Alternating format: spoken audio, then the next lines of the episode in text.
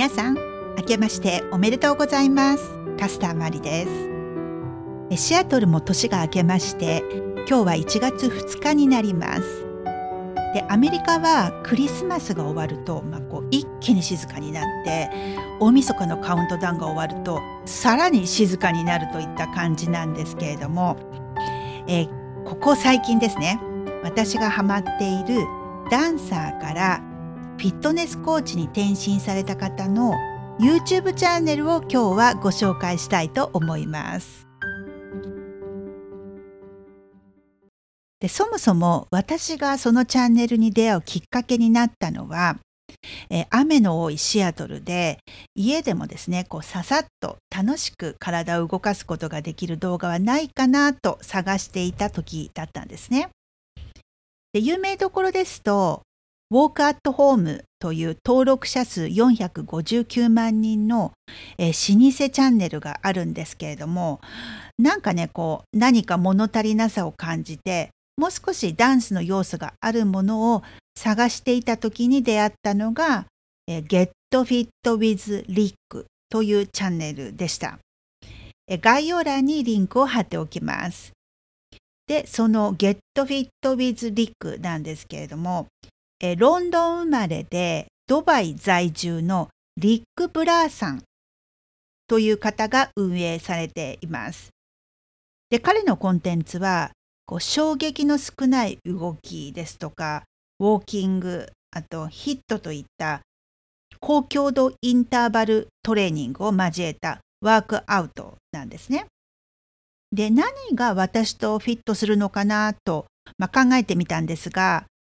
彼はもっとダンサーなのでダンスが軸となっているわけなんですね。なのでこう単なる自宅でできるウォーキングとは違って10分くらいでも体を動かすことが楽しいといった感覚が得られる点じゃないかなというふうに感じています。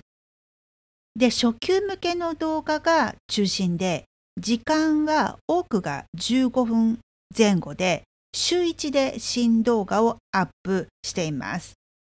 でそしてですね、こう、流行りの曲ですとか、ユーザーの年齢層に合った選曲をされていて、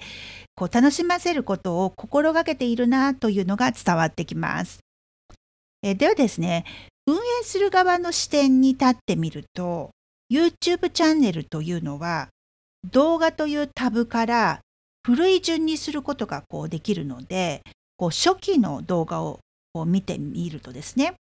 最初はパーソナルトレーナーとしてのコンテンツが多いことがわかります。でそれがサンネマネーなんですよね。でいろいろと彼のプロフィールについて調べてみたんですけれども元ダンサーであることしかわからなかったんですがえおそらくパーソナルトレーナーをしながら YouTube を始めたんじゃないかと思います。でちょうど確かコロナが始まった頃なので対面で教えることができなくてこう強制的に YouTube にシフトせざるを得なかったのかもしれません。でも YouTube を始めた年の11本目から家でウォーキングをするコンテンツに切り替えたようででそれまでは10万人以下の視聴回数が一気に数十万回に跳ねたようです。でこれもおそらくなんですがユーザーの年齢層が何を求めているかを彼はリサーチしてそれに寄せていった結果なのではないかと思います。で私自身自分の好きなことあとやりたいことをついついコンテンツにすることをやってしまいがちなんですけれどもえー、残念ながらそれだけではですね登録者数やマネタイズと、まあ、いったお金に変えるといったことは難しいというのが現実なんですね。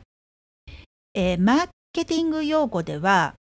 プロダクトアウトといって自分が作りたいものを販売するということを指すんですけれども、まあ、なかなかそれで結果を出すのは難しいので、まあ、できるだけ市場が求めているものを販売する、まあ、マーケットインというコンテンツを作るのが近道だと考えます。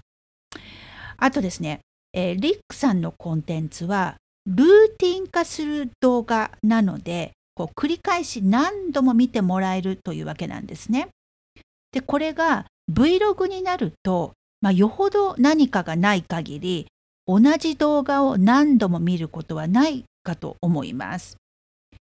ではですねこうダンスを仕事にしている人そしてしていきたい人がコンテンツを作るときにどうすればいいかというと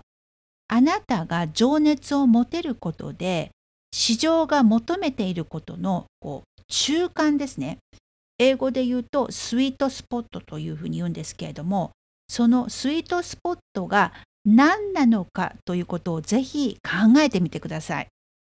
といってもそう簡単に見つからないかもしれないんですがこうアンテナを立てておくとこうアイデアが降りてくるのでできればですね思いついたら忘れないように Notion などのメモアプリに記録しておくといいです。はい、いかがだったでしょうか？ダンスを仕事にしている人そしてしていきたい人がこう今の自分から飛躍するためにですねこう新しい年になりましたのでいろいろ皆さん抱負ですとかこう書き留めると思うんですけれどもまあそれでも模索されている方も多いかと思います。えー、少しでも今日のポッドキャストがヒントになれば嬉しいです。はい、それでは今日はこの辺で最後まで聞いていただきありがとうございました。